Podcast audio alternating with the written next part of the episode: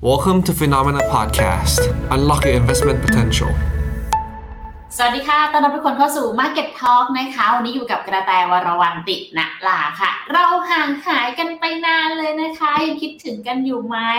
วันนี้ยังคงกลับมาพร้อมกับเรื่องราวที่น่าสนใจเลยค่ะ เพราะว่าช่วงนี้เนี่ยคนก็กลับมาเริ่มถามกันเยอะมากขึ้นนะคะ กับภาพของการลงทุนเนี่ย เพราะหลายๆคนเนี่ยจะเห็นสังเกตว่าช่วงต้นปีเนี่ยมีหลายคนเหมือนกันนะที่รู้สึกเจ็บหนักจากการลงทุนนะคะ แต่ว่าพอช่วงนี้เนี่ยก็เริ่มกลับมาเห็นโอกาสทางการลงทุนกันมากขึ้น ก็เลยมีคำถามการลงทุนกลับมาแบบนี้เนี่ยแหละค่ะ Market Talk ก็เลยกลับมาเหมือนกันนะคะ โดยครั้งนี้ค่ะเราจะมาเพิ่มโอกาสการลงทุนที่กว้างมากกว่าเดิม กับคำว่า Greater China ด้วยของกองทุน UOB SGC นั่นเอง ดังนั้นวันนี้นะคะ เราจะมาคุยกันค่ะเจาะลึกเกี่ยวกับเรื่องราวของการลงทุนนะคะ ในส่วนของ Greater China จะมีความสำคัญอย่างไร แล้วก็จะเป็นโอกาสให้กับทุกคนอย่างไรได้บ้าง วันนี้คุยกันนะคะในรายการกับทางคุณชุนทวัฒน์จิราวิชิตชัย Investment Strategist Investment Product Strategy and Solution จาก UOB AM Thailand สวัสดีค่ะ สวัสดีครับคุณกระแตครับ เมื่อกี้พูดแบบไม่ได้หายใจเลยค่ะ ขออนุญาตเรียกสั้น ๆ ว่าคุณบอมแล้วกันนะคะ จะได้หายใจได้ง่ายขึ้น ได้ครับยินดีครับ โอเค ช่วงนี้คุณบอมเป็นยังไงบ้างคะ เห็นสภาพตลาดแล้ววุ่นวายสับสนยุ่งเหยิงเหมือนกันนะคะ ช่วงนี้คุณบอมเป็นยังไงคะ ยุ่งยุ่งเหยิงเลยกับเขาบ้างไหมคะครับก็ค่อนข้างจะปั่นป่วนนะครับเพราะว่าก็ตลาดก็ค่อนข้างจะปั่นป่วนมากกว่าปกติ นะครับในทุกวันนี้ก็จะเห็นว่ามันมีหลายปัจจัยนะครับที่เข้ามามีผลกระทบนะทั้งตลาดโลก แล้วก็ในประเทศไทยเองรวมไปถึงในประเทศจีนด้วยเช่นเดียวกันครับเนี่ยแหละค่ะ ถึงเป็นที่มาที่ต้องวันนี้ให้ทางคุณบอมมาช่วยหน่อยละกันค่ะ เพราะว่าถ้าพูดถึงประเทศจีนเนี่ยแต่เชื่อว่านักลงทุนที่อยู่ในฝั่งของตัว Finnomena เองที่ไลฟ์พวกเราอยู่ตอนนี้ด้วยเนี่ยก็มักจะมีคำถามเกี่ยวกับตลาดหุ้นจีนเกิดขึ้นเยอะเหมือนกันค่ะ โดยเฉพาะ หลังจากที่เราได้เห็นการขยับเขยื้อนอะไรบางอย่างของจีนในช่วงแบบสองสัปดาห์ที่ผ่านมา เอาเป็นว่าถ้ามองจากภาพบริบทตอนนี้ที่เกิดขึ้นค่ะ ครึ่งหลังของจีน ปีนี้เรามีความหวังไหมคะว่าเขาจะกลับมาได้ และเพราะอะไรรวมไปถึงคาดการณ์ของทางคุณมอมด้วยค่ะว่ามองโอกาสในอนาคตเป็นยังไงบ้างคะครับก่อนจะไปถึงภาพนะครับว่าเออเรามองว่าครึ่งหลังจะกลับมาได้หรือเปล่าเนี่ยนะครับอยากให้เห็น ภาพใหญ่นะครับในเรื่องของการเติบโตทางเศรษฐกิจก่อนนะครับก็คือถ้าเราไปดูในตัวเลขของ GDP growth นะครับในภาพของตลาดทั้งเอเชียนะครับจริงๆ ถ้าไปดูในชาร์ตที่ผมโชว์ให้ดูเนี่ยนะครับก็จะเห็นว่าประเทศที่โดดเด่นมากๆด้านซ้ายมือนะครับในเรื่องของอัตราการเติบโตทางเศรษฐกิจเนี่ยคือประเทศอินเดียนะครับอินเดียเนี่ยนะครับมีตัวเลข GDP growth เนี่ยถึงประมาณ 9.1%นะครับคุณกระแตแต่ว่าถ้าเราไปหักเอาเงินเฟ้อออก นะครับอินเดียเนี่ยมีตัวเลขเงินเฟ้อนะครับปี 2023 ที่ที่เป็นตัวเลขคาดการณ์เนี่ยสูงถึง 6.6%ครับคุณกระแตนะครับทำให้ถ้าเราหักเงินเฟ้อออกไปเนี่ยจะเห็นอัตราการเติบโตที่แท้จริงเนี่ยของอินเดียเติบโตเพียงแค่ประมาณ 0.3%เท่านั้นเองนะครับด้านขวามือนะครับเเทียบกับประเทศจีนนะครับสังเกตเห็นว่าจีนเนี่ยนะครับมีอัตราการเติบโตที่คาดการณ์ว่าปีนี้เนี่ยจะเติบโตได้ถึงประมาณ 5.7 นะครับแล้วตัวเลขเงินเฟอ้อของจีนเราพบว่าอออยู่ในขาที่ค่อนข้างที่จะต่ำนะครับเเพียงแค่ประมาณ 2%นะครับทำให้ภาพรวมเนี่ยเราก็ยังมองว่าการเติบโตที่แท้จริงเนี่ยนะครับหรือว่าที่เราเรียกว่า real GDP เนี่ยนะครับยังคงมีความน่าสนใจนะครับในประเทศจีนนะครับแล้วก็แม้แต่ฮ่องกงเองก็ตามนะครับก็ยังคงอยู่ในระดับที่สูงกว่าประเทศอินเดียนะครับส่วนอีกคำถามหนึ่งที่บอกว่าเอ๊ะเราปีนี้เนี่ยนะครับเรามองว่า ประเทศจีนจะกลับมาได้หรือเปล่านะครับหรือว่ามองภาพเศรษฐกิจจีนนะวันนี้เนี่ยเป็นยังไงนะครับหลายคนอาจจะเห็นข่าวออกมาเชิงลบค่อนข้างเยอะนะว่าเศรษฐกิจจีนเนี่ยมีแนวโน้มการชะลอตัวนะครับหลายๆ อย่างเลยนะครับที่ออกมารวมถึงตัวเลขของการส่งออกนะครับก็ต้องบอกว่าอันนึงเลยที่เราเห็นหลังจากที่ทางการจีนเนี่ยได้มีการเปิดประเทศนะครับวันที่ 8 มกราปีนี้ที่ผ่านมา นะครับตัวเลขตัว national นะครับ mobility หรือว่าการเดินทางในจีนเนี่ยเริ่มฟื้นตัวครับนะครับอันนี้คือ1 indicator ที่สำคัญนะครับแต่ว่าด้านขวามือนะครับตัวเลขของภาคการผลิต แล้วก็ภาคการบริการเนี่ยนะครับเราจะเห็นว่า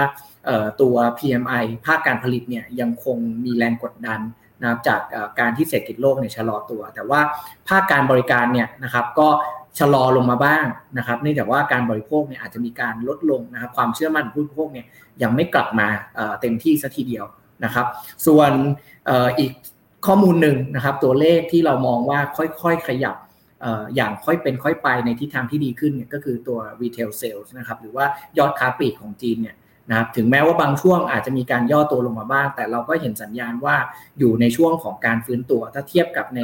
ช่วงที่เกิดโควิดนะปี 2020 นะครับแล้วก็ด้านขวามือครับรายได้ของประชากรจีนเนี่ยนะครับมีการขยายตัวนะครับได้อยู่แถวๆระดับประมาณสัก 3.8%เยือนเยียในช่วงควอเตอร์หนึ่งนะครับนั่นก็เป็นสิ่งที่ดีนะครับทำว่าทำให้ในระยะถัดไปเนี่ยมีแนวโน้มว่าถ้าความเชื่อมั่นของผู้บริโภคกลับมาได้เนี่ยนะครับก็จะทำให้เศรษฐกิจจีนเนี่ยสามารถที่จะฟื้นตัวได้ในระยะข้างหน้า หรือว่าช่วงครึ่งปีหลังนั่นเองนะครับอีกหนึ่ง indicator นะครับคุณแต่ที่ ผมมองว่ามีนัยสำคัญและน่าสนใจนะครับ ด้านซ้ายมือนะครับก็คือตัวเรียกว่าการเก็บเงินแล้วกันนะเอาภาษาที่เข้าใจง่ายๆ ของคนจีนเนี่ยเราเห็นการเพิ่มขึ้นเนี่ยสูงถึงประมาณ 4 เท่าตัวนะครับกว่าในช่วงที่ผ่านมา ในขณะเดียวกันนะครับในกรอบที่เราวงไว้เนี่ยด้านล่างเนี่ยนะครับเป็น indicator ที่บ่งบอกถึงการกู้ยืมนะครับของภาคครัวเรือนของจีนเนี่ยลดต่ำลง แสดงให้เห็นว่าอะไรครับ คนจีนเนี่ยประหยัดตังค์นะครับ คนจีนใช้เงินน้อยลงแล้วก็เรียกว่าอยู่ในโหมดของ conservative นะครับ ก็ยังค่อนข้างจะ cautious อยู่ ยังไม่ค่อยกล้าจับจ่ายใช้สอยเท่าที่ควรนะครับ นั่นแสดงว่าถ้าเราเริ่มเข้าไปลงทุนณวันนี้เนี่ยนะครับ ในระยะข้างหน้าเนี่ย ถ้าเมื่อไหร่ก็ตามที่ความเชื่อมั่นของผู้บริโภคเนี่ยเริ่มกลับขึ้นมาได้เนี่ย เราเชื่อว่า ตลาดหรือว่า e a r n i n g ต่างๆเนี่ยของบริษัทที่เกี่ยวข้องกับในกลุ่มของ cyclical เนี่ยก็น่าจะกลับฟื้นตัวขึ้นมาได้ดีนะครับ ด้านขวามือครับ อย่างที่บอกครับรายได้ของประชากรจีนเนี่ยเริ่มค่อยๆ ขยับดีขึ้นนะครับเราเชื่อว่าน่าจะผ่านจุดที่มันเป็นบัตทอมไปแล้วนะครับแล้วก็ในขณะเดียวกันกลุ่มเวลาเราพูดถึงประเทศจีนเนี่ยนะครับอีก 2 ประเทศที่คงจะหลีกหนีหรือว่าหลีกเลี่ยงที่เราพูดพูดถึงไม่ได้คือฮ่องกงกับไต้หวัน นะครับฮ่องกงเองเนี่ยตัวเลข retail sales ก็เรียกว่าเป็นขาที่ฟื้นตัวนะครับเราเห็นทิศทางนะถ้าเราลากเส้นตรงเฉียงขึ้นไปก็เห็นว่าแนวโน้มเนี่ยมันค่อยๆดีขึ้นนั่นแหละนะครับ ถึงแม้ว่าอาจจะมีการชะลอตัวย่อลงมาบ้างหลังจากประมาณช่วงเดือนมีนาที่ผ่านมานะครับแล้วก็ตัวเลขของ unemployment rate นะครับหรือว่าอัตราการว่างงานของฮ่องกงเนี่ยชัดเจนนะครับอยู่ในระดับที่ต่ำกว่า 3%ละ นะครับถ้าเทียบกับมันออนมันเดือนก่อนหน้าเนี่ยจะเห็นว่าย่อตัวมาโดยตลอดเลยนะครับนั่นก็แสดงให้เห็นว่าเศรษฐกิจโดยพื้นฐานเนี่ยนะครับของฮ่องกงเนี่ยก็ค่อยๆ ปรับตัวดีขึ้นนะครับไต้หวันนะเป็นภาพเดียวกันนะครับ unemployment rate ก็เรียกว่าดีขึ้นตามลำดับนะครับเพราะงั้นเนี่ยในกลุ่มของที่อยู่ในประเทศจีนเนี่ยสิ่งสำคัญณเวลานี้ก็คือการเลือกลงทุนนะครับใน sector ที่ถูกที่ถูกเวลา นะครับเพราะว่าการลงทุนในบาง sector เนี่ยนะครับอาจจะยังได้รับผลกระทบจากการที่เศรษฐกิจโลกเนี่ยชะลอตัวครับ แล้วก็สุดท้ายครับช่วงครึ่งปีหลังเราเชื่อว่าเศรษฐกิจจีนเนี่ยเนื่องจากมีภาพที่ชะลอตัวมาสองไตรมาสแล้วนะครับถ้าเรานับมาตั้งแต่ช่วงมีนานะครับก็จะเห็นว่าในระยะข้างหน้าเนี่ยนะครับทางการจีนเนี่ยน่าจะมีโอกาสในการที่จะออกมาตรการในการกระตุ้นเศรษฐกิจนะครับทำให้ตลาดหุ้นจีนเนี่ย ฟื้นตัวได้ในช่วงครึ่งปีหลังนะครับ ต่อเนื่องไปจนถึงประมาณต้นปีหน้าด้วยนะครับแต่ต้องยอมรับอย่างหนึ่งนะคือบอกว่าถ้าเกิดเราพูดถึงแบบทางฝั่งของจีนที่เป็นพี่ใหญ่เลยนะคะรวมไปถึงประเทศอื่นนะเราค่อนข้างคาดหวังกับการเติบโตเขามาตั้งแต่ตอนต้นปี แล้วก็เห็นถึงการดีเลย์มาเรื่อยๆมันเลยตอนนี้ไม่แน่ใจแล้วว่าเราจะมองจีนเนี่ยเป็นโอกาสหรือว่าเป็นความเสี่ยงกันดี เมื่อเวลาเขามาอยู่ในพอร์ตเราอะคะคุณบอม ครับผมก็คงต้องบอกว่าจริง ๆ แล้วเนี่ยนะครับความเสี่ยงเนี่ยมักจะนำพามาซึ่งโอกาสในการลงทุนมากกว่านะครับถ้าเราดูภาพจริง ๆ แล้วเนี่ยนะครับขอสไลด์โชว์ให้ดูนิดนึงนะครับจะเห็นว่าตลาดหุ้นจีนเนี่ยนะครับเริ่มที่จะ consolidate ได้ละ นะครับเริ่มที่จะยืนได้นะครับแล้วก็ดัชนีตัว MSCI Golden Dragon เนี่ยนะครับก็จะเป็นดัชนีที่รวมเอาทั้งหุ้นจีน mainland นะครับแล้วก็ฮ่องกงแล้วก็ไต้หวันเนี่ยเข้ามารวมอยู่ด้วยกันนะครับเราจะเห็นว่า upside ขึ้นไปเนี่ยนะครับก็คือยังปรับตัวขึ้นมาไม่มากนะครับก็ยังเห็นว่าตลาดยังคงแลกกาดอยู่ แล้วก็ภาพใหญ่ของการเติบโตนะครับของการลงทุนในจีนเนี่ยเราคาดหวังอะไรนะครับเราจะเห็นว่าวันนี้เนี่ยนะครับจีนเนี่ยนะครับเขาพยายามพัฒนา เทคโนโลยีของตัวเองนะครับโดยเฉพาะอุตสาหกรรมที่สำคัญสำคัญนะครับก็แต่ก่อนเนี่ยเราเห็นว่าอุตสาหกรรมที่สำคัญเช่นการผลิตรถยนต์เนี่ยจะอยู่ในสหรัฐและในยุโรปเป็นหลักนะครับแต่วันนี้เนี่ยนะครับจีนเองเนี่ยก็เป็นหนึ่งในผู้นำนะครับในเรื่องของการผลิตรถยนต์ไฟฟ้านะครับแล้วก็ด้านขวามือที่ผมโชว์ให้ดูเนี่ยจะเห็นว่า Market Share นะครับของรถยนต์ EV นะครับยอดขายของในจีนเนี่ยสูงถึงประมาณ 25%กลมๆ นะครับนั่นแปลว่า 1 ใน 4 ของโลกเนี่ยนะครับอยู่ที่จีนนะครับแล้วก็ในอุตสาหกรรมอื่นๆนะครับแล้วก็ทางการจีนเนี่ยก็มีแพลนนะครับที่จะพัฒนานะครับในเรื่องของสุขภาพของประชาชนนะครับ ก็มีนโยบายที่เรียกว่า healthcare healthy China 2030 นะครับก็คือภายในปี 2030 เนี่ยเขาพยายามที่จะพัฒนาในเรื่องของอุปกรณ์ทางการแพทย์นะครับ นวัตกรรมต่างๆนะครับ เพื่อจะใช้ในการรักษานะครับ คุณภาพชีวิตของประชากรให้ดีขึ้นเนื่องจากว่าจีนเนี่ยกำลังเข้าสู่ช่วงวัยของผู้สูงอายุที่เยอะขึ้นนะครับแล้วก็อีก 2 ส่วนนะครับที่เป็นตัวอย่างที่ดีนะครับก็คือการสั่งสินค้าออนไลน์นะครับการทำ transaction ออนไลน์เนี่ยนะครับของจีนเนี่ยเติบโตขึ้นอย่างต่อเนื่องนะครับรวมไปถึง นะครับธุรกิจนะที่เกี่ยวข้องกับพวก Delivery ต่างๆเนี่ยนะครับจะเห็นว่ามีการสั่ง Delivery ออนไลน์เนี่ยเติบโตขึ้นด้วยเช่นเดียวกันนะครับ แล้วที่คงจะไม่พูดถึงไม่ได้นะครับเป็นตัวอย่างที่ดีเนี่ยวันนี้เนี่ยถ้าเราไปดูตัวเลขนะครับของการใช้จ่ายนะครับด้าน healthcare นะครับหรือว่าที่เกี่ยวข้องกับสุขภาพของจีนเนี่ยยังอยู่ในอัตราที่ค่อนข้างต่ำ นะครับประชากรหนึ่งคนเนี่ยนะครับใช้จ่ายในด้าน healthcare ประมาณแค่ 535 เหรียญนะครับต่อปีเท่านั้นเองนะครับเพราะฉะนั้นถ้าไปเทียบกับประเทศอื่นๆนะครับไม่ว่าจะเป็นสหรัฐอเมริกานะครับหรือว่าในประเทศในกลุ่มยุโรปเนี่ยจะเห็นว่าเขาใช้ถึงประมาณ 12,000 เหรียญแล้วนะครับเพราะฉะนั้นเนี่ยอันนี้เนี่ยเป็นโอกาสนะครับในการลงทุนที่เรายังมองว่ามันยังมีรูมหรือว่ามีแกลที่จะไปต่อได้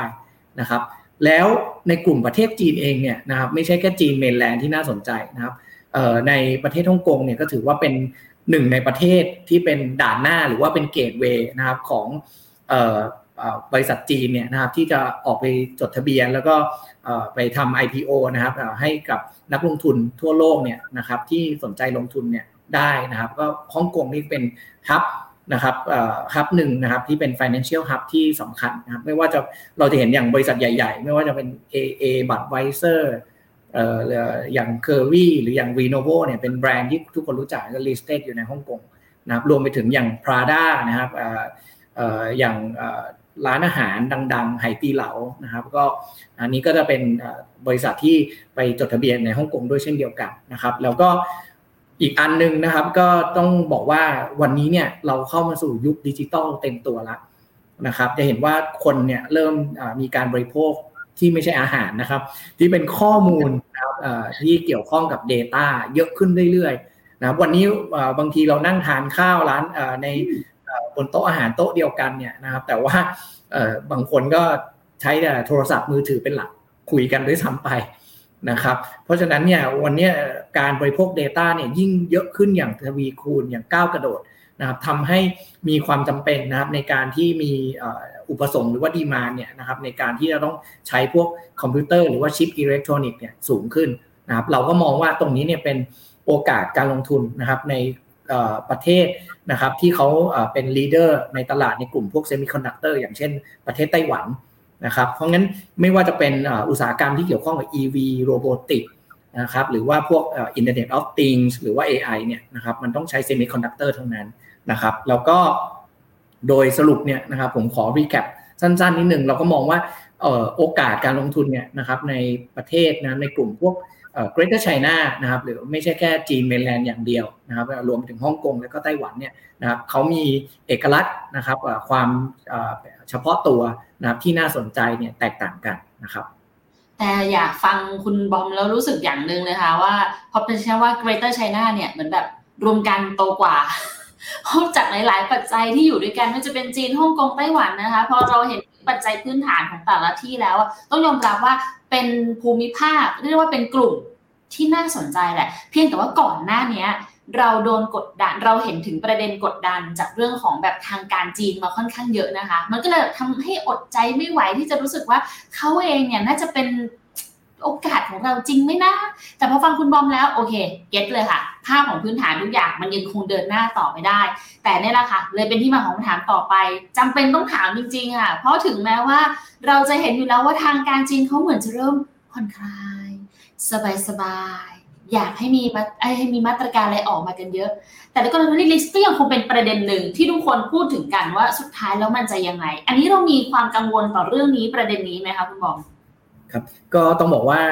จะบอกว่าไม่กังวลเลย ก็ก็คงจะไม่ไม่ถูกต้องซะทีเดียวนะครับ ก็ต้องบอกว่าอาจจะมีความกังวลอยู่บ้างนะครับ เพราะว่าแน่นอนครับการลงทุนเนี่ยมาพร้อมกับความเสี่ยงอยู่เสมอนะครับ แต่ว่าถ้าเราลองวิเคราะห์ดูนะครับประเด็นในเรื่องของ regulatory risk เนี่ยนะครับมันเกิดขึ้นมาหลายปีแล้วนะครับ ไม่น้อยกว่า 3 ปี นะครับแล้วก็ตั้งแต่สมัยต่อเนื่องมาจากคุณทรัมป์นะครับมาเรื่อยๆเลยนะครับแต่ว่าทางการจีนเนี่ยนะครับณวันนี้เนี่ยนะครับเขาได้ออกกฎระเบียบที่มีความชัดเจนในปลีกย่อยในแต่ละเรื่องนะครับยกตัวอย่างเช่นเรื่องของ data privacy นะครับว่าเอ่อถ้าบริษัทเอกชนต่างๆนะครับจะนำข้อมูลส่วนบุคคลไปใช้เนี่ยคล้ายๆกับบ้านเรานะครับก็คือจะต้อง comply อะไรบ้าง regulation เป็นอย่างไร นะครับในเรื่องของด้านข้อมูลที่เกี่ยวข้องกับความมั่นคงของประเทศนะครับอะไรที่มี Impact บ้างนะครับแล้วจะต้องปฏิบัติอย่างไรนะครับอันนี้คือหัวใจสำคัญเลยนะครับที่เรามองว่าตลาดเนี่ยได้ price in นะครับในเรื่องประเด็นเหล่านี้เนี่ยไปเรียกว่า fully แล้วแหละครับเยอะมากๆแล้วนะครับแล้วก็จะเห็นว่ารวมไปถึงกฎระเบียบต่างๆ ที่เพิ่งออกมาเลยนะไม่กี่สัปดาห์ที่ผ่านมา นะครับการใช้โทรศัพท์มือถือนะครับของเด็กในจีนนะครับ ก็บริษัทต่างๆเนี่ยต้อง comply อย่างไรนะครับเพราะงั้นเรามองว่าประเด็นเรื่องความเสี่ยงเหล่านี้เนี่ยของ regulatory risk เนี่ยนะครับณวันนี้เนี่ยก็คือมีน้อยลงไปมากแล้วนะครับแล้วก็ในอนาคตถ้าถามว่ามีโอกาสที่จะยังมีอยู่ไหมนะครับก็ต้องบอกตรงๆว่าก็คงมีโอกาสนั่นแหละ แต่เรามองว่า Impact นะครับก็คือจะไม่ได้มากเท่ากับก่อนหน้านี้นะครับ แต่นึกถึงประเด็นหนึ่งค่ะ คือตลาดอะไม่ชอบที่สุดคือไม่ชอบความไม่ชัดเจน แต่พอเห็นสิ่งที่ทางฝั่งของจีนเขาทำมันทำให้เราเห็นถึงภาพชัดเจนมากขึ้นนะว่าสุดท้ายแล้วเขาต้องการให้มันเกิดอะไร มันก็เลยกันว่าสิ่งที่ออกมามันกลายเป็นทำให้เกิดความชัดเจนในตลาดจีน ซึ่งถ้าเกิดเรามองว่ามันไม่ใช่ความเสี่ยงก็ได้เหมือนกัน แต่ถ้าเรามองความเสี่ยงก็เป็นอีกมิติหนึ่งเหมือนกันนะ แต่นี่จะเกิด คำถามในหัวนิดนึงค่ะ เพราะเมื่อกี้เราคุยกันว่ามันต้องรวมกันเห็นผลทั้งแบบทางฝั่งของจีนฮ่องกงไต้หวันถูกปะคะกลายเป็นคำว่า Greater China แต่ถ้าเกิดแต่อยากเห็นถึงแบบแยกกันล่ะถ้ารวมกันมันดีกว่า แล้วถ้าเขาแยกกัน จีน pure ๆเลยเป็นยังไงบ้างคะรวมไปถึงการลงทุนในภูมิภาคอื่นๆด้วยเขาเปรียบเทียบกันให้ดูหน่อยได้ไหมคุณบอมว่าเป็นยังไงได้ครับ จริงๆต้องบอกว่าภาพนะครับของเอ่อ Greater China ละกันผมใช้คำนี้ นะครับมีความแตกต่างกันนะครับใน Greater China เนี่ยจะแบ่งออกเป็นกลุ่มประเทศใหญ่ๆแล้วกันนะครับสประเทศแล้วกันนะครับประเทศแรกก็คือจีนเมนแลนด์ถ้าเราดูเนี่ยนะครับในสไลด์ที่ผมโชว์ให้ดูนะครับตัว MSCI China Index เนี่ยนะครับ year to date เนี่ยนะครับติดลบไปประมาณ 4.5%น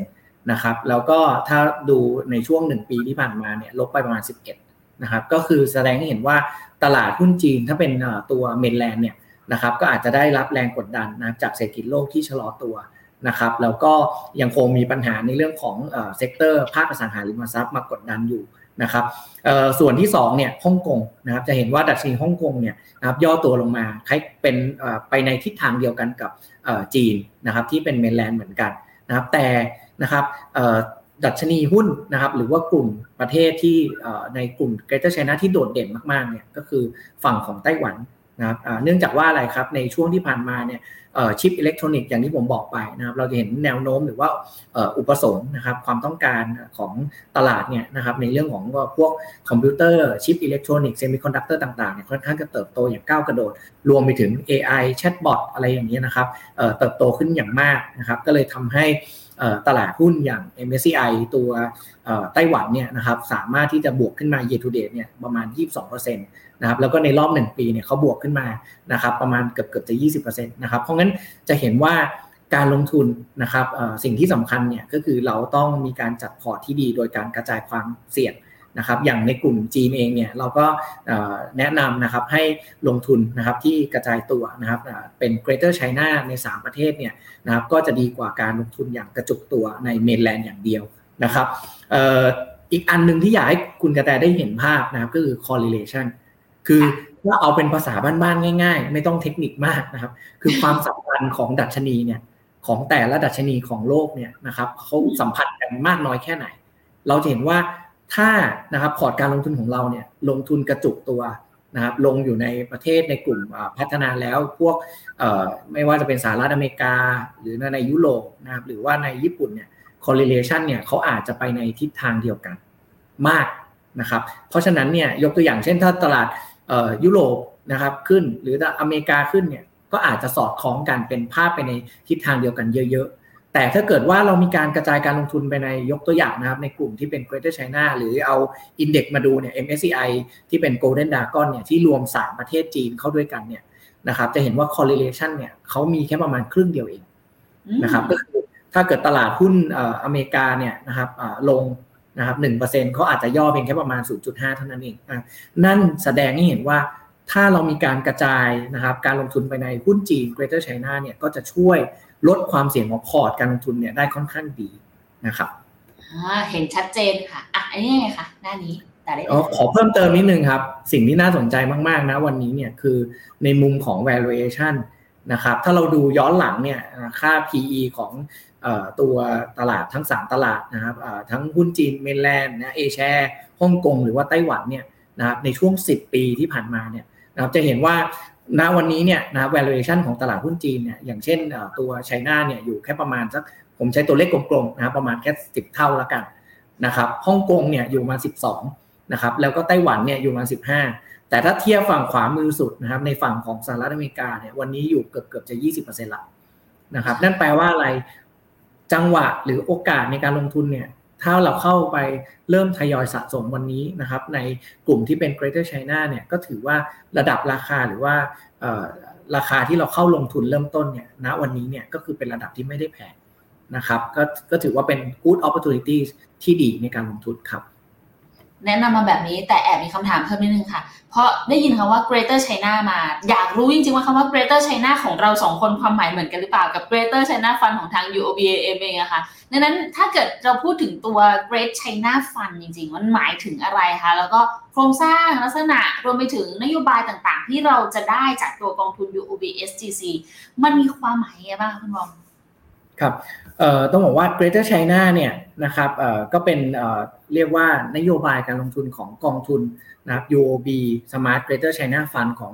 UBM ของเรานะครับหรือว่าชื่อย่อเขาก็คือ UBSGC นั่นเองนะครับซึ่งต้องบอกว่าตัว Greater China เนี่ยในความหมายที่เข้าใจง่ายๆนะครับอาจจะไม่ได้ไปลงดีเทลในทางทฤษฎีมากนักนะครับแต่ว่าจริงๆก็คือกลุ่มประเทศจีน นะครับที่ครอบคลุมไปนอกเหนือจากจีนเมนแลนด์อย่างเดียวนะที่เป็นจีนแผ่นดินใหญ่แล้วเนี่ยนะครับก็จะครอบคลุมไปถึงในกลุ่มประเทศที่เป็นไต้หวันกับฮ่องกงด้วยนะครับที่อยู่นอกประเทศจีนเมนแลนด์นะครับซึ่งใน 3 ประเทศนี้นะครับถ้าเราไปดูเนี่ยต้องบอกว่ามีความน่าสนใจนะครับต่อการลงทุนมาก ๆ เพราะว่ามันจะครอบคลุมนะครับถึงหุ้นหรือว่ายูนิเวอร์สในการลงทุนเนี่ยเป็นการเปิดโอกาส นะครับให้เราสามารถไปลงทุนในหุ้นที่มีความหลากหลาย หรือมีความน่าสนใจมากขึ้นได้นะเพราะว่าในประเทศ Greater China เนี่ยนะครับคุณกระแตทราบไหมว่ามีหุ้นเนี่ยมากถึงประมาณหมื่นสองพันตัวนะครับหมื่นสองพันตัวครับ ให้เราลงทุนได้นะครับเพราะว่าถ้าเราไปลงทุนแค่ประเทศใดประเทศหนึ่งเนี่ยก็คงจะไม่สามารถที่จะหา universe ที่กว้างมากขนาดนี้ได้นะครับ แล้วก็ในยกตัวอย่างที่เห็นภาพได้ชัด นะครับอย่างบริษัทประกันหนึ่งในประกันที่เป็น leader ของตลาดโลกนะครับไปจดทะเบียนก็ไม่ได้อยู่ใน mainland นะครับเขาก็ไปอยู่ในฮ่องกงนะครับอย่าง AIA เป็นต้นนะครับเพราะงั้น opportunities ในการลงทุนในแต่ละประเทศเนี่ยนะครับก็อาจจะมีความแตกต่างกันนะครับหรือหนึ่งในบริษัทที่มี performance หรือว่า return ที่ดีที่สุดเลยนะครับของไต้หวันนะครับในกลุ่ม semiconductor เนี่ย นะครับอย่างเช่น Westron นะครับก็จดทะเบียนอยู่ในไต้หวันนะครับอันนี้ก็จะมีบริษัทนี้เนี่ยนะครับอยู่ในกองทุนของ UBSGC ด้วยนะครับนอกจากนี้โครงสร้างของกองทุนนี้นะครับเป็นฟีเดอร์ฟันนะครับที่ไปลงทุนในกองทุนหลักที่ชื่อว่า United Greater China Fund นะครับ Class A SGD นะครับแอคคุมนะครับอันนี้เป็น Master Fund นะครับซึ่งเป็น Master Fund ที่จดทะเบียนอยู่ในประเทศสิงคโปร์ นะครับแล้วก็บริหารโดย UBM ของเราเนี่ยแหละนะครับที่ regional ของเรานะครับแล้วก็ได้ Morning Star 5 ดาวด้วยนะครับแล้วก็กองทุนนี้นะครับ UBSCC เนี่ยนะครับมี risk level อยู่ที่ระดับ 6 นะครับก็เป็นกองทุนที่มีความเสี่ยงนะครับในการลงทุนในต่างประเทศนะครับถามว่ากองทุน UBSCC เนี่ยนะครับเขาโดดเด่นยังไงนะครับผมขอเล่าเพิ่มเติมไปเลยแล้วกันนะครับ ก็คือ จริงๆต้องบอกว่าเป็นกองทุนที่ได้นำเทคโนโลยีเนี่ยเข้ามา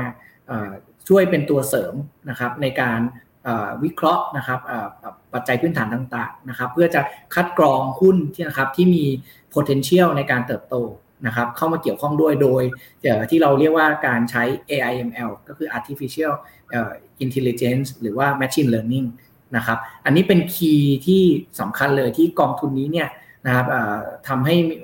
กองทุนเนี่ยมีความโดดเด่น หรือมีความแตกต่างนะครับจากกองทุนอื่น ๆ ที่อยู่ในตลาดนะครับที่ผู้ลงทุนเนี่ยสามารถที่จะเข้าถึงได้นะครับสิ่งที่สำคัญนะครับที่คุณกระแตอาจจะสงสัย เอ๊ตัว Greater China เนี่ยช่วงที่ผ่านมาเนี่ยมันมันดีกว่าอินเด็กตัวอื่นๆ จีนอื่น ๆ จริงหรือเปล่านะครับ ถ้าเราดูจากตัวที่ผมโชว์สไลด์ให้ดูเนี่ยนะครับ ก็ จะเห็นว่าถ้าเราลงทุนนะครับผู้ลงทุนอาจจะสมัยก่อนอาจจะลงทุนในหุ้น H share นะครับก็ถามว่า H share เนี่ยในช่วงที่ผ่านมาเนี่ยนะครับสร้างผลตอบแทนหรือ return ตั้งแต่ปี 2010นะครับมาจนถึงปัจจุบันเนี่ยนะครับติดลบไป 12%โอ้นะครับในช่วงถัดมานะครับตอนจีนเริ่มมีเป็นขาบูรันนะครับนักลงทุนก็แห่ไปลงทุนในหุ้น A share กันเยอะ นะครับ แล้วก็ในช่วงที่ผ่านมาเนี่ยถามว่าสร้างผลการดำเนินงานได้ดีไหมนะครับ ถ้าเทียบในพีเรียดเดียวกันตั้งแต่ปี 2010 ก็ถือว่าไม่ได้แย่นะครับบวกขึ้นมาประมาณ 37%นะครับ แล้วก็ในเฟสถัดมานะนักลงทุนก็เริ่มที่จะอยากลงทุนแบบที่เรียกว่า all China ก็คือมีทั้งครอบคลุมไปถึงฮ่องกง แล้วก็ใน หุ้นที่ไปจดทะเบียน listed ในสหรัฐอเมริกาที่เป็นหุ้นจีนนะครับที่เราเรียก strategy หรือว่ากลยุทธ์อันนี้เนี่ยว่า all China เนี่ยนะครับก็บวกขึ้นมาได้ประมาณ 44%แต่ถ้าคุณกระแตไปดูนะครับ Greater China นะครับเขาบวกใน period เดียวกันเนี่ย 94%มากกว่า all China มากกว่าหุ้น A share แล้วก็มากกว่าหุ้น H share เนี่ยนะครับถึงประมาณเท่าตัวเลยนะครับในขณะที่เราไปดูในเรื่องของ ความเสี่ยงค่า volatility เนี่ยนะครับมันอยู่เพียงแค่ประมาณ 18%ซึ่งต่ำกว่าการลงทุนใน all China ใน A share แล้วก็ใน H share ด้วยซ้ำไป อันนี้แหละนะครับ return นะครับมีการเติบโตที่ดีกว่า ในขณะที่ความผันผวนเนี่ยน้อยกว่านะครับ อันนี้เป็นหัวใจที่สำคัญนะครับ ที่เรามองว่าการกระจายการลงทุนใน Greater China เนี่ยก็จะสามารถที่จะช่วยเพิ่มนะครับ enhance ในเรื่องของผลตอบแทน แล้วก็ช่วยลดความเสี่ยงได้ดีครับ เดี๋ยวนะคะแต่กำลังเรียบเรียงอยู่นิดนึง คือถ้าเกิดเราบอกว่า Greater China แล้วเนี่ยก็คือจะลงทุนในสามหลักๆ คือจีนฮ่องกงไชน่าและแบบนี้ถูกต้องไหมคะ ซึ่งมันจะมีตัวหุ้นครอบครัวหมื่นสองพันใช่ครับ มันมหาศาลมากมหาศาลนำเอาตัว AI ML หรือ artificial intelligence machine learning เข้ามาช่วยในการกรองในช่วยช่วยเข้ามาวิเคราะห์ กับทางฝั่งฟันแมเนเจอร์ควบคู่กันไปใช่ไหมคะคุณบอม ใช่ครับเอ่อจริงๆเนี่ยต้องบอกว่าตัว AIML เนี่ยนะครับมันช่วยนะครับในเรื่องของการคัดกรองนะถามว่าทำไมเราต้องเอามาช่วยในการคัดกรองนะครับ เพราะว่าถ้าเราไปดูเนี่ยนะครับภาพนะครับทั่วทั่วไปก่อนนะครับกองทุนทั่วไปเนี่ยส่วนใหญ่เนี่ยจะใช้นักวิเคราะห์นะครับในการมา เรียกว่าคัดกรองนะครับทำฟันดัมเบลทัลดูเรื่องปัจจัยพื้นฐาน ผมยกตัวอย่างนะคุณกระแตมนุษย์หนึ่งคนหรือว่าพนักงานหนึ่งคนที่เป็น analyst เนี่ยนะครับเขาจะ cover หุ้นเนี่ยนะครับในการคัดกรองเนี่ยอาจจะประมาณสักห้าสิบตัวนะครับในหนึ่งบริษัทเนี่ยอาจจะมีทั่วไปอาจจะมีนักวิเคราะห์ที่ดูแลในกลุ่มหุ้นจีนเนี่ยอาจจะสักห้าคนยกตัวอย่างนะค่าเฉลี่ยนะถ้าห้าคนเนี่ยเขา cover หุ้นเนี่ยได้แค่ประมาณสองร้อยห้าสิบตัวเอง แต่ถ้าถามว่าในตลาดหุ้นในเอเชียทั้งทั้งเอเชียเนี่ยจริง ๆ มีหุ้นอยู่ประมาณสองหมื่นห้าพันตัวแต่ในส่วนของเ g เ e อร์ไชน่าเนี่ยนะครับจะมีหุ้น cover อยู่มาตั้งหมื่นสองนะครับแต่ผมเอาลองเปรียบเทียบเอาเอเชียแล้วกันนะครับ ก็ต้องบอกว่าเราต้องมี human resource เนี่ยทีม analyst เนี่ยนะครับเป็นกองทัพเลยนะครับประมาณ 500 คนนะครับถึงจะสามารถ cover หุ้น สองหมื่นห้าพันตัวได้นะครับ เพราะงั้นจริง ๆ แล้ว analyst เนี่ยเขา cover แค่ประมาณ1%ของทั้งตลาดเท่านั้นเองนะครับเพราะเราถึงบอกว่าวันนี้เนี่ยนะครับเราจำเป็นที่จะต้องเอา machine learning หรือว่าตัว AI เนี่ยเข้ามาช่วยในการคัดกรอง แล้วก็จะสามารถที่จะช่วยที่จะ cover นะครับหุ้นนะครับหรือว่าเฟ้นหา opportunity ในการลงทุนนะครับเนี่ยจากหุ้น 2,000 25,000 ตัวเนี่ยใน ยูนิเวอร์สที่เป็นตลาดเอเชียเนี่ยได้นะครับแล้วก็สามารถที่จะ cover down ลงมาอีกนะครับ scope down ลงมานะครับในการที่จะครอบคลุมไปถึงกลุ่มที่เป็น greater China เนี่ยเหลือประมาณสักหมื่นสองนะครับอันเนี้ยอีกจุดหนึ่งที่สำคัญนะครับของการใช้ AML นะครับก็คือเนื่องจากว่าเขาเนี่ยเป็น machine นะครับไม่ได้มี bias ถ้าเป็น ทั่วไปนะครับ เวลาเราเสพข่าวเราคุกคลีอยู่กับหุ้นตัวใดตัวหนึ่งเป็นระยะเวลานานๆเนี่ยเราอาจจะมี bias เกิดขึ้นนะครับ อาจจะชอบหุ้นกลุ่มนี้หรือออกชอบหุ้นตัวนี้มากเป็นพิเศษนะครับอันนั้นเนี่ยเป็นเรื่องของ feeling ละนะครับของส่วนตัวนะครับ เพราะงั้นการใช้ AML เนี่ยจะช่วยลดในเรื่องของ bias ตรงนี้ลงไปได้ด้วยนะครับ แล้วก็จริงๆแล้วต้องบอกว่าขั้นตอนหรือกระบวนการในการทำงานเนี่ย จริง ๆ มีความน่าสนใจมากเลยนะครับ คุณกระแตเพราะว่าเอ่อ AML เนี่ยถามว่ามันต่างที่เราใช้เนี่ยนะครับโมเดลที่เราใช้มันต่างจากสมัยก่อนยังไงนะครับสมัยก่อนเนี่ยจะเป็นแบบ traditional นะครับก็จะใช้การรันแบบ regression นะครับซึ่งไอการรันแบบ regression เนี่ยมันเอาข้อมูลในอดีต แล้วก็เอามาคาดการณ์อนาคตเฉยๆแต่ ถ้าเป็น AI ML ที่เป็นโมเดลที่ UOBAM เราใช้เนี่ยนะครับเราจะเรียกแบบสั้นๆแล้วกันนะครับ ไม่ได้ลง detail ลึกมากนักเนี่ยเป็น T brace โมเดลที่เป็นคล้ายๆกับต้นไม้นะครับ ซึ่งไอ้ T brace โมเดลเนี่ยมันเป็น machine learning ที่มีการประยุกต์นะครับสามารถที่จะใช้เรียกว่าเอาหลายๆ factor หลาย ๆ ปัจจัยเนี่ยเข้ามาใช้ในการ คิดวิเคราะห์ แล้วก็ในขณะเดียวกันเนี่ยพอตลาดมีการเปลี่ยนแปลงไปเนี่ยก็จะมีการเรียกว่าไอตัว machine learning เนี่ยเป็นการเรียนรู้นะครับมีการ apply มีการเปลี่ยน result นะครับโดยการที่ข้อมูลเนี่ยที่มันมีการเปลี่ยนแปลงไปนะครับยกตัวอย่างง่ายๆนะครับให้เห็นภาพชัดขึ้นนะครับตัว indicator นะครับจากการรันในตัวโมเดลออกมาเนี่ยนะวันนี้ นะครับอาจจะพบว่าอัตราดอกเบี้ยที่มีความเปลี่ยนแปลงไปเนี่ยนะครับมีผลกระทบต่อราคาหุ้นอย่างมีนัยสำคัญพอผ่านไปสองอาทิตย์หรือหนึ่งเดือนเนี่ยนะครับปรากฏว่าไอตัว Machine Learning เนี่ยอาจจะมีการไปเรียนรู้แล้วก็ไปไฟล์เอาว่าเออวันนี้เนี่ยนะครับอาจจะไม่ใช่ปัจจัยเรื่องอัตราดอกเบี้ยละนะครับ อาจจะเป็นเรื่องค่าเงินนะครับอ่าเป็นตัวที่มีผลกระทบต่อราคาหุ้นนะครับ พอผ่านไปอีกนะครับ อาจจะไม่ใช่เรื่องของค่าเงิน นะครับจะเป็นเรื่องของราคาน้ำมันนะเพราะงั้นเนี่ยอันเนี้ยที่เราเรียกว่า machine learning นะครับที่เป็นโมเดลที่เราเอามาใช้นะครับแล้วก็ input ที่ใส่เข้ามาเนี่ยไม่ใช่แค่ input แค่สองสามตัวนะครับจะมี input ทั้งในส่วนที่เป็นที่มาจาก macro นะครับคือมหาภาคไม่ว่าจะเป็นเรื่องของ GDP growth จะเป็นเรื่องอะไรก็ตามนะครับ แล้วก็มีการนำเอาข้อมูลที่เป็น technical analysis เนี่ยเข้ามาเป็นส่วนประกอบ นะครับในการใช้ Data ใส่เข้าไป แล้วก็รวมไปถึงข้อมูลที่เป็นเชิง fundamental นะครับไม่ว่าจะเป็น balance sheet income statement cash flow นะครับพวกนี้เนี่ยจะถูกนำมารันนะครับใส่เข้าไปในยูนิเวอร์สทั้งหมดเลยนะครับอของหุ้นทั้งตลาดนะที่อยู่ใน Greater China นะครับสิ่งสำคัญครับคุณกระแตสิ่งที่เครื่องทำได้ดี ก็คือเขานำ Data ที่มีความเยอะเยอะฟ้านะใช่ครับเอามารันนะครับเชื่อไหมครับว่าการรันหนึ่งหนึ่งครั้งเนี่ยนะครับ อาจจะต้องกินเวลาเวลาไปตั้งแต่หนึ่งอาทิตย์ไปจนถึงหนึ่งเดือนนะครับ แล้วก็นอกจากนี้เนี่ยถามว่าเรานำประโยชน์ของ Machine Learning เนี่ยมาใช้แล้วเนี่ยนะครับในสเตจนี้เนี่ยถามว่าเอาแล้วคนนะครับ Human Resource เนี่ยเราเอามาทำอะไร เราเอามาใช้นะครับปิด ช่องโหว่นะในสิ่งที่ Machine เนี่ยทำไม่ได้นะยกตัวอย่างในการคัดกรองหุ้น 25,000 ตัวมาแล้วจากข้อมูลทั้งหมดที่ผมเล่าให้ฟังเนี่ยนะครับลงมาเนี่ยอาจจะเหลือ ranking ออกมาแล้วเนี่ยร้อยอันดับแรกที่ดีที่สุดที่มี potential นะครับที่จะมีโอกาสในการเกิดอัพไซด์ได้สูงที่สุดที่ Machine Learning เนี่ยไฟล์เอาออกมา แต่สิ่งที่สำคัญคือ Data เหล่านี้นะครับในร้อยบริษัทนี้เนี่ยนะครับอาจจะเป็นบริษัทที่มีการนำข้อมูลที่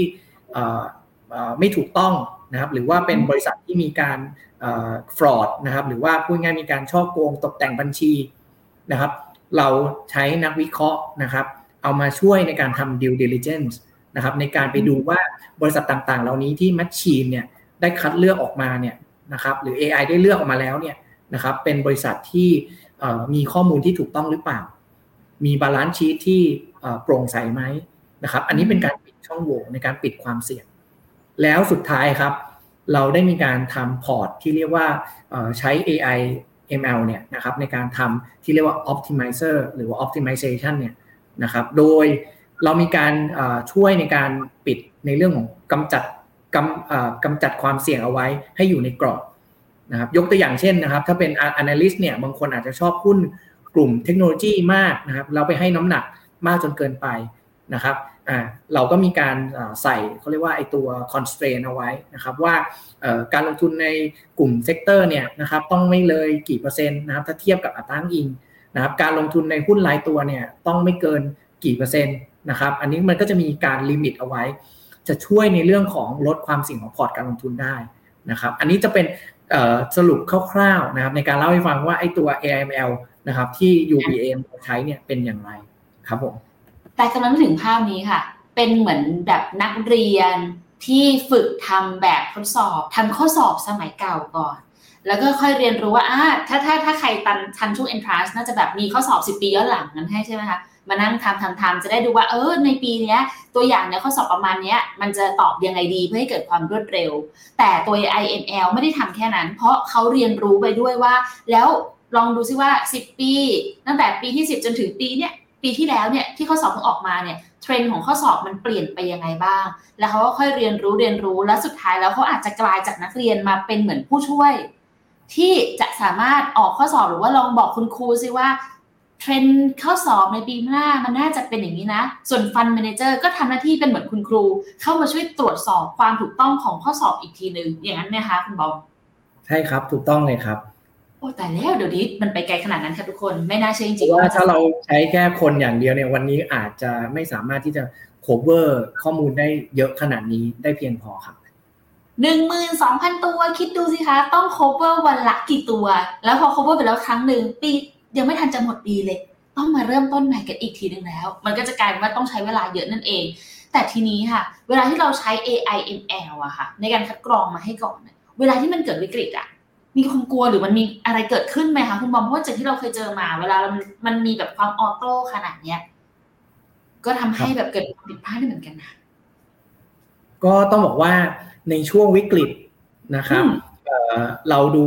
จากสไลด์ที่ผมโชว์ให้ดูนะครับกรอบหรือว่ากล่องด้านขวามือนะครับเป็นช่วงที่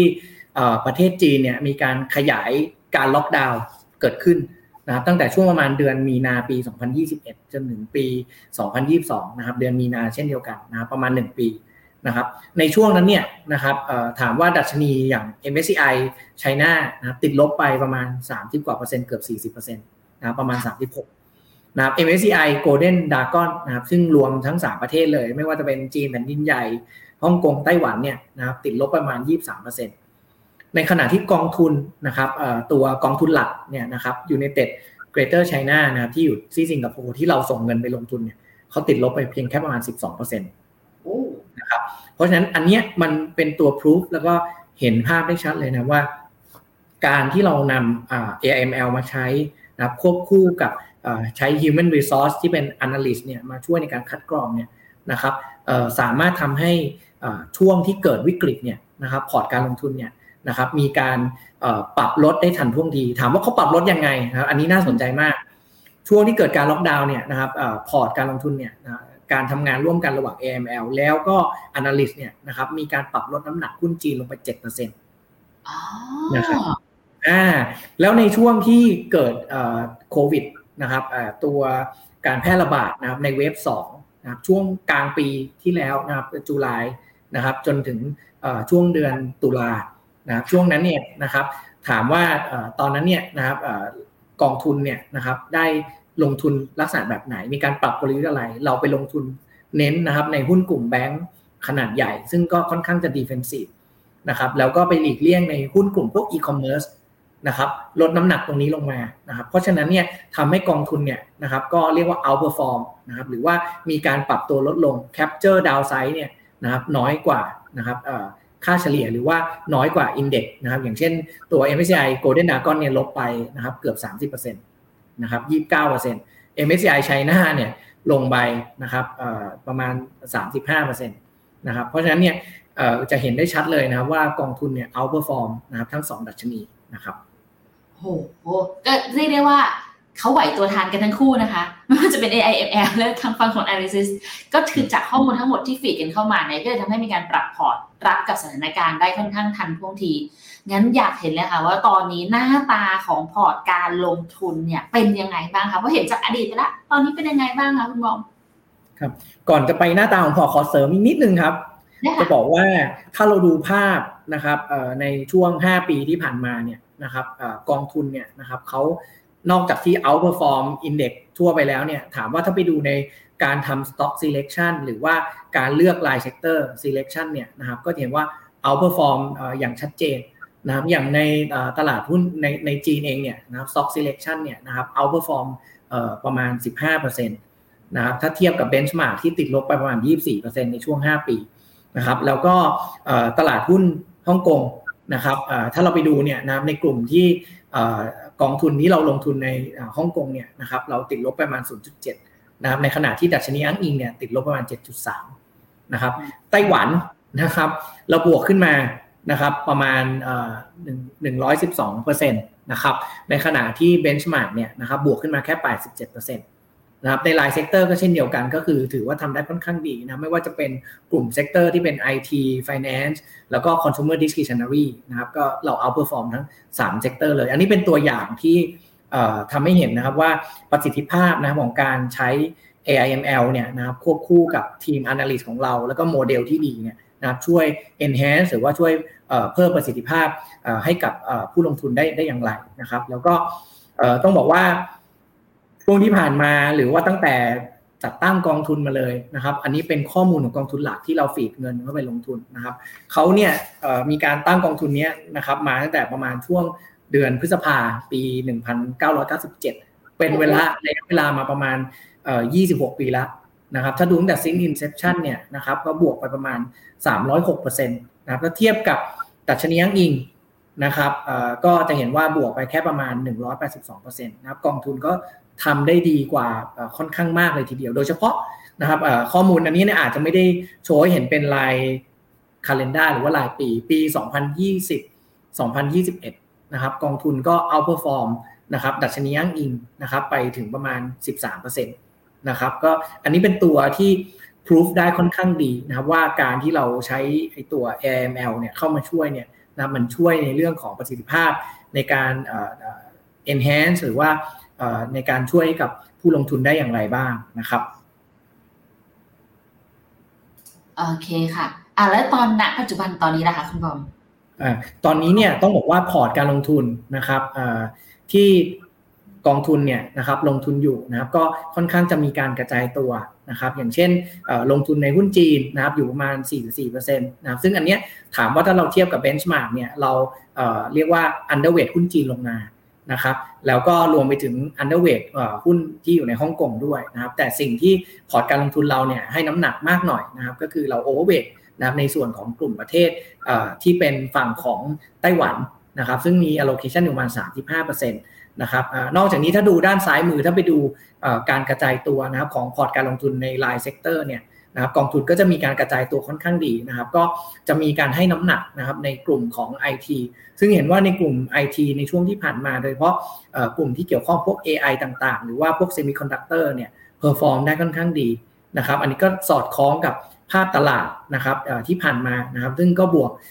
ขึ้นมาค่อนข้างเยอะนะในกลุ่ม IT แล้วก็เรามี allocation นะครับอยู่ประมาณเกือบเกือบจะสามสิบเปอร์เซ็นต์นะครับนอกจากนี้ก็อันดับ2อันดับ3ก็จะมีการให้น้ำหนักในกลุ่มที่เป็นพวก financial กับ communication service นะครับถามว่าบริษัทที่น่าสนใจนะครับอย่างเช่นบริษัทที่โดดเด่นมากๆนะครับของพอร์ตการลงทุนของกองทุน UOB SGC เลยนะครับก็คืออย่าง Westron นะครับเป็นบริษัทที่จดทะเบียนอยู่ในประเทศไต้หวันนะครับ ลองไปเสิร์ชดูได้นะครับ ก็รหัสโค้ดของเขาเนี่ยสามสองสามหนึ่งนะครับ ซึ่ง Wistron เนี่ยเป็นบริษัทเซมิคอนดักเตอร์เนี่ยแหละนะครับที่เรียกว่าปรับตัวราคาหุ้นเนี่ยปรับตัวเพิ่มขึ้นมาอย่างก้าวกระโดดนะครับเราเริ่มเข้าไปลงทุนตั้งแต่ประมาณช่วงเดือนมีนา ซึ่งราคาหุ้นเนี่ยนะครับตอนนั้นเนี่ยอยู่แค่ประมาณ 35ดอลลาร์ไต้หวัน นะครับแต่ถ้าไปดูนะวันนี้เนี่ยราคาอยู่แถวๆประมาณ 160 ดอลลาร์ไต้หวันนะครับ ซึ่งว่าถือว่าเป็นราคาหุ้นที่ outperform แล้วก็โดดเด่นมากๆนะครับในแต่ละปีเนี่ยนะครับไอตัว stock selection หรือว่าโมเดลที่เราใช้ AI ML เนี่ยรวมถึง analyst เนี่ยนะครับก็สามารถที่จะเฟ้นหาหุ้นนะครับที่มีโอกาสในการเติบโตได้ค่อนข้างดีมากๆนะครับรวมไปถึง นะครับอย่าง Naura นะครับซึ่งก็เป็นบริษัทที่เป็นผู้ผลิตเซมิคอนดักเตอร์ที่ใหญ่ที่สุดในประเทศจีน mainland นะครับอันนี้ก็เป็นอีกหนึ่งบริษัทที่ได้ประโยชน์ทั้งๆที่เศรษฐกิจจีนเนี่ยนะครับอยู่ในช่วงของการชะลอตัว แต่ว่าด้วยโมเดลแล้วก็การคัดกรองของเราเนี่ยเราก็พบว่าหุ้นบริษัทเหล่านี้เนี่ยนะครับยังมี potential ในการเติบโตที่ดีอยู่นะครับแล้วก็มีความโดดเด่นมากกว่า broad-based นะครับรวมไปถึงกลยุทธ์ถ้าเราไปดูในสไลด์หน้านี้ก็จะเห็นว่าพอร์ตการลงทุนมีความเป็น defensive ผสมอยู่ในตัวด้วยนะไม่ใช่บู๊อย่างเดียวนะครับ เราก็มีภาพของการบุ๋นอยู่ด้วยนะครับเพราะงั้นก็จะเห็นว่าเรามีการถือหุ้นนะครับในส่วนของ Bank of China นะครับซึ่งเป็นหุ้นของธนาคารจีนขนาดใหญ่อยู่นะครับรวมไปถึงกลุ่มคอน sumer ที่มีความเป็น defensive นะครับอย่าง Yum นะครับ China ก็เป็นเรียกว่า chain restaurant นะครับที่เป็นหนึ่งใน leader นะครับที่อยู่ในประเทศจีนนะครับ แล้วก็ต่อให้เศรษฐกิจจีนอาจจะชะลอตัวลงมาก็ตามนะแต่คนก็ยังต้องทานอาหารอยู่นะครับแล้วก็ concern เรื่องของโควิดเนี่ยเริ่มที่จะลดน้อยหายลงไปแล้วนะครับคนก็กล้าที่จะออกจากบ้านออกมานะก็เห็นว่าพอร์ตของการลงทุนของ UOBSGC เนี่ยนะครับก็จะผสมด้วยกันทั้ง2ส่วนนะครับไม่ว่าจะเป็นส่วนที่ มีโอกาสในการเติบโตสูง แล้วก็ส่วนที่มีความเป็น defensive เพื่อให้สอดคล้องกับภาพของตลาดนะครับ ซึ่งถ้าเกิดเราบอกว่ามีทั้งส่วนของที่เน้นการเติบโตสูงด้วย ก็แสดงว่าอาจจะต้องมีแบบหุ้นขนาดกลางเล็กอะไรอย่างนี้อยู่ด้วยในพอร์ตถูกไหมไม่ได้จำเป็นต้องเป็นหุ้นใหญ่ที่เป็นแบบทางฝั่งของตัว defensive แค่นั้น ครับถูกต้องครับเออแล้วหุ้นกลางหุ้นเล็ก อันนี้อันนี้เป็นเป็นความเชื่อส่วนตัวแล้วกันนะคะไบแอสนิดนึง หุ้นกลางเล็กมันไม่ผันผวนหรอคะคุณพอมความน่ากลัวด้วยนะอันนี้แหละครับเป็นหัวใจสำคัญเลยนะครับของอการที่เราใช้ AIML เข้ามาช่วย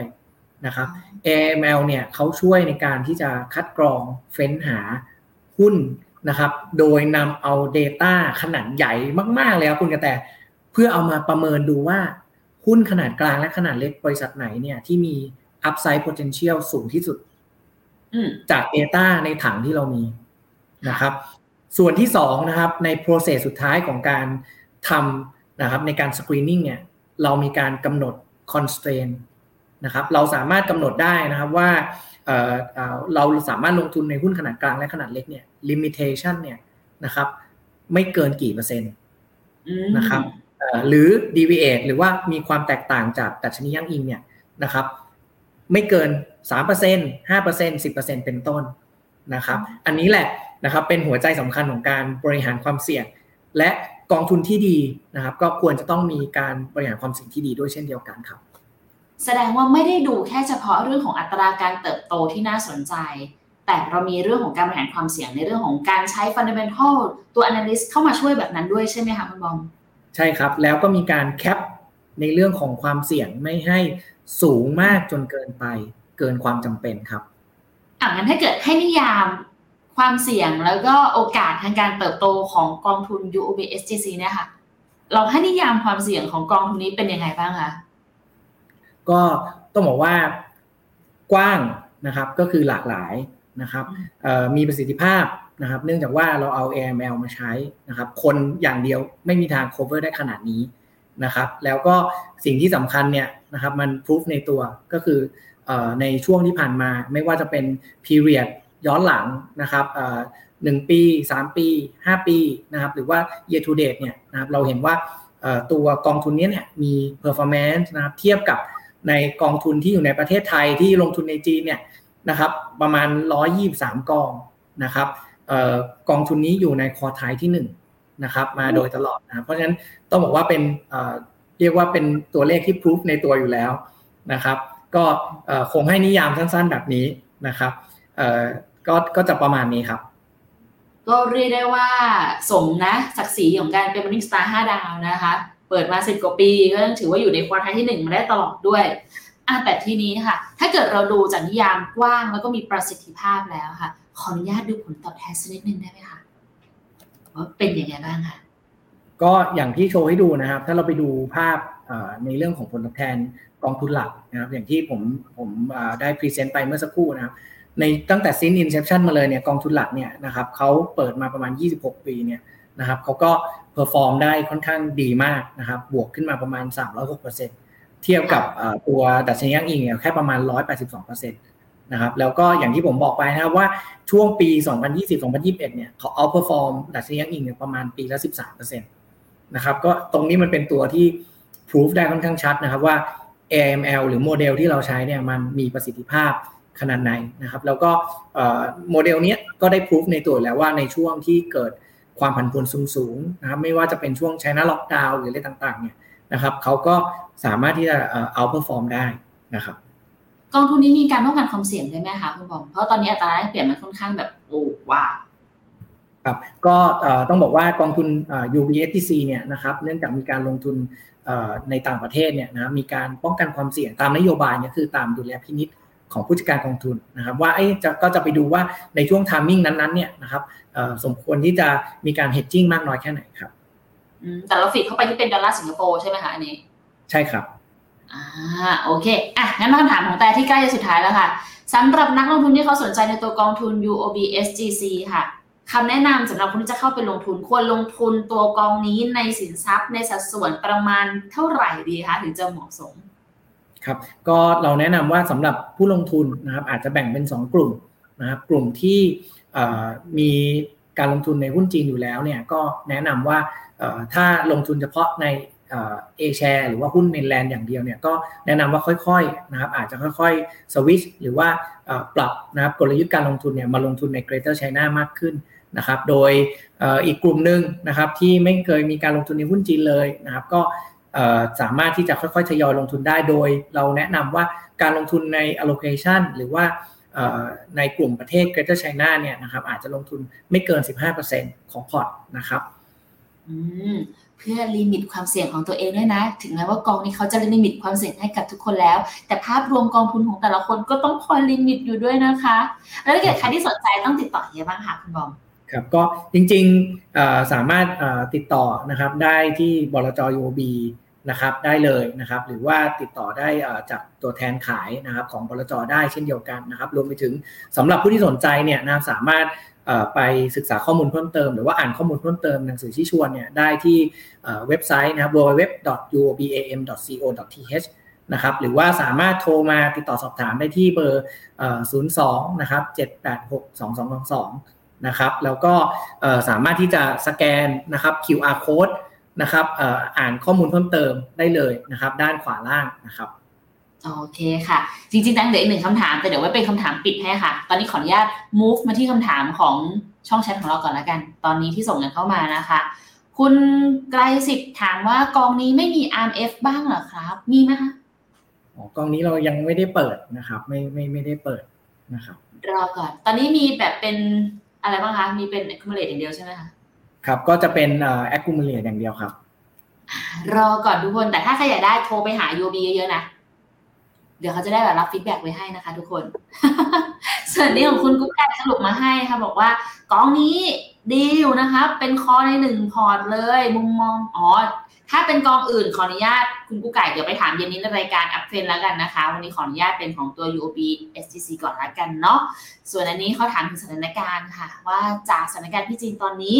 ยังมีโอกาสโดนกดดันหรือเกิด due diligence ใช่ไหมดีๆเนาะได้อีกเยอะไหมครับ ก็อาจจะ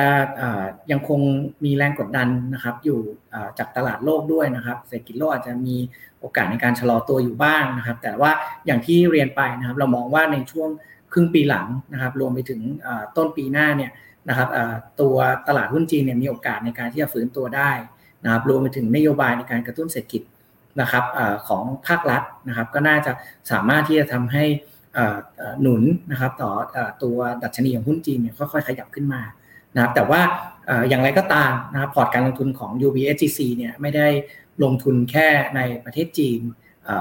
A-share หรือว่า mainland เพียงอย่างเดียวนะครับแล้วก็พอร์ตการลงทุนนะครับอย่างที่เราได้มีการโชว์ให้ดูนะครับเรามีการปรับน้ำหนักกลยุทธ์การลงทุนเนี่ยให้สอดคล้องกับสภาวะตลาดด้วยอยู่แล้วนะครับโอเคค่ะ สรุปง่ายๆของคุณกิติวัตรบอกมาไว้แบบนี้ค่ะว่า สรุปเร็วๆจุดแข็งของกองทุนนี้คือ มีไต้หวันใช้ AI คัดเลือกหุ้น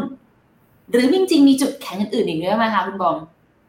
เอ่ออย่างอย่างที่เรียนนะครับ key point หลักเลยเนี่ยนะครับกองทุนนี้เนี่ยเรามีการใช้ AI ML เข้ามาเนี่ยมันสร้างนะครับโอกาสการลงทุน universe ที่กว้างมากนะครับเป็นหุ้นหมื่นตัวเลยนะเป็นหมื่นตัวนะครับ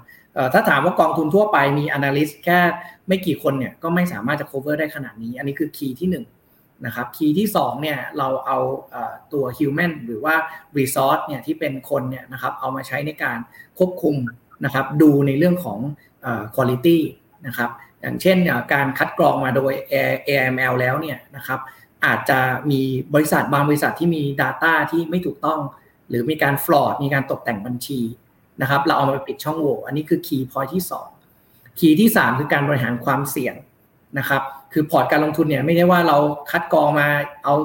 ranking มาเรียงลำดับอย่างเดียวแล้วจบนะครับการบริหารความเสี่ยงคือหัวใจที่สำคัญนะครับก็มีการดูด้วยว่า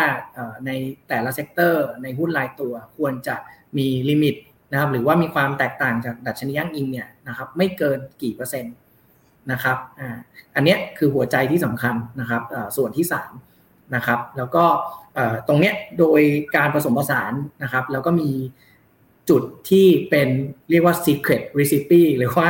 สูตรลับนะครับ นั่นคือเรามีโมเดลนะครับของ know how นะครับของ UBAM นะครับ ซึ่งอันเนี้ยตัวที่ proof ว่ามีประสิทธิภาพเนี่ยก็คือผลตอบแทนนะครับในช่วงที่ผ่านมารวมไปถึงการบริหารในช่วงตลาดนะครับที่มีความผันผวนสูง นะครับ อย่างที่ได้โชว์ให้ดูแล้วนะครับ ต้องบอกว่าเป็นอีกหนึ่งกองค่ะทุกคนที่พอเริ่มต้นจากการที่เห็นถึงโอกาสที่มันกว้างใหญ่มาก แล้วก็ใช้วิธีการทั้งการใส่ AL AIML ใส่ทีม ใส่ Secret Recipe เข้ามาเนี่ยมันเลยทำให้เกิดเป็นกองทุนที่ค่อนมีมีความผสมผสาน แล้วก็เป็นความกลมกล่อมในการที่จะมองภาพการเติบโตระยะยาวได้จริง พรูฟจากตัวผลตอบแทนที่ทางคุณบอมก็โชว์ไปเรียบร้อยแล้วนะคะ รวมไปถึงทางฝั่งไม่ว่าจะเป็นตัว Master Fund เองก็ตาม หรือว่าทางกองทุนของ UBS GC เองก็ตาม แต่ทั้งนี้ทั้งนั้นค่ะ มันทุกการลงทุนย่อมมีความเสี่ยงอยู่แล้วดังนั้นถึงเป็นที่มาของคำถามแต่อันสุดท้ายค่ะ คุณบอม จริง ๆ จะใช้เป็นอันนี้ตอนแรก อันนี้หยอกหยอกไม่ได้ใช้อันนี้ค่ะ เห็นด้วยไหมคะอันไหนขึ้นนะคุณบอมเห็นด้วยไหมคะแบบนี้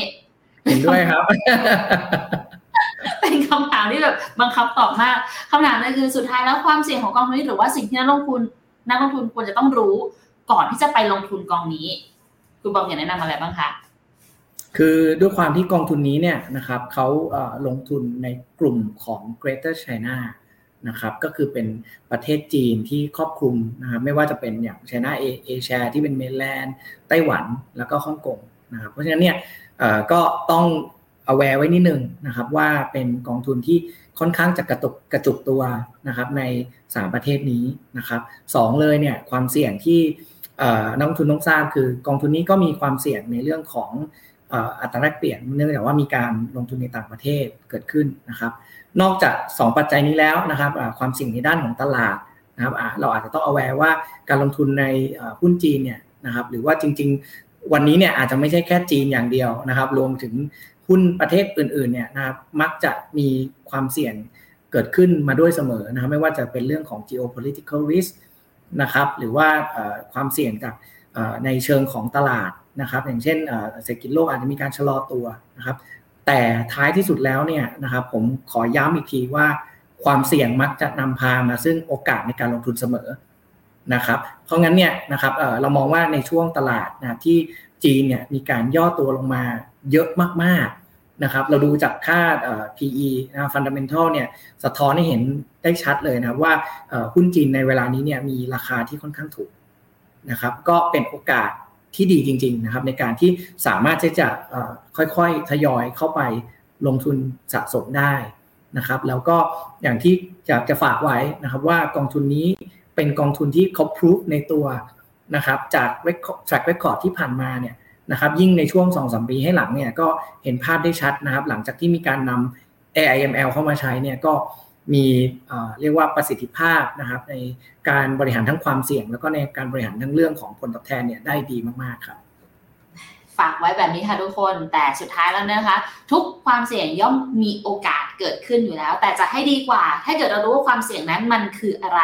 และความเสี่ยงนั้นถูกปิดได้ด้วยเรื่องไหน เราเข้าใจเขาเมื่อไหร่โอกาสการลงทุนจะเกิดขึ้นแน่นอนค่ะ วันนี้ขอบคุณทางคุณบอมมากๆเลยนะคะ รวมไปถึงขอบคุณทุกท่านด้วยนะ ที่อยู่กับพวกเราในวันนี้นะคะ ก็ได้เกิดชื่นชอบยังไงสำหรับตัวกองทุน UOB SGC ก็สามารถหารายละเอียดเพิ่มเติมได้เลยนะคะไม่ว่าจะเป็นของทางบลจ UOB เองก็ตามทั้งทางฝั่งของเบอร์โทรศัพท์ 027862222 หรือ www.uobam.co.th ได้เลยนะคะ อย่าลืม ไปทำความเข้าใจกันให้มากยิ่งขึ้นนะคะ วันนี้เป็นอีกหนึ่งโอกาสที่แต่แล้วก็คุณบอกเอานำมาฝากกับทุกท่านในวันนี้เนาะวันนี้ขออนุญาตลาไปก่อนแล้วนะคะ เดี๋ยวไว้เจอกันใหม่ในโอกาสหน้าสำหรับวันนี้ สวัสดีค่ะ ครับสวัสดีครับ ในโลกของการลงทุนทุกคนเปรียบเสมือนนักเดินทาง คุณหลักเป็นนักเดินทางสายไหน มีเงินแต่ไม่มีเวลา เลยไม่รู้ว่าจะเริ่มต้นเส้นทางสายการลงทุนยังไง วันนี้มีคำตอบกับ p h e n o m e n a Exclusive บริการที่ปรึกษาการเงินส่วนตัว ที่พร้อมช่วยให้นักลงทุนทุกคนไปถึงเป้าหมายการลงทุน สนใจสมัครที่ f i n o m e p h e n o m e n a exclusive หรือ line at p h e n o m e n a port คำเตือนผู้ลงทุนควรทำความเข้าใจลักษณะสินค้าเงื่อนไขผลตอบแทน และความเสี่ยงก่อนตัดสินใจลงทุน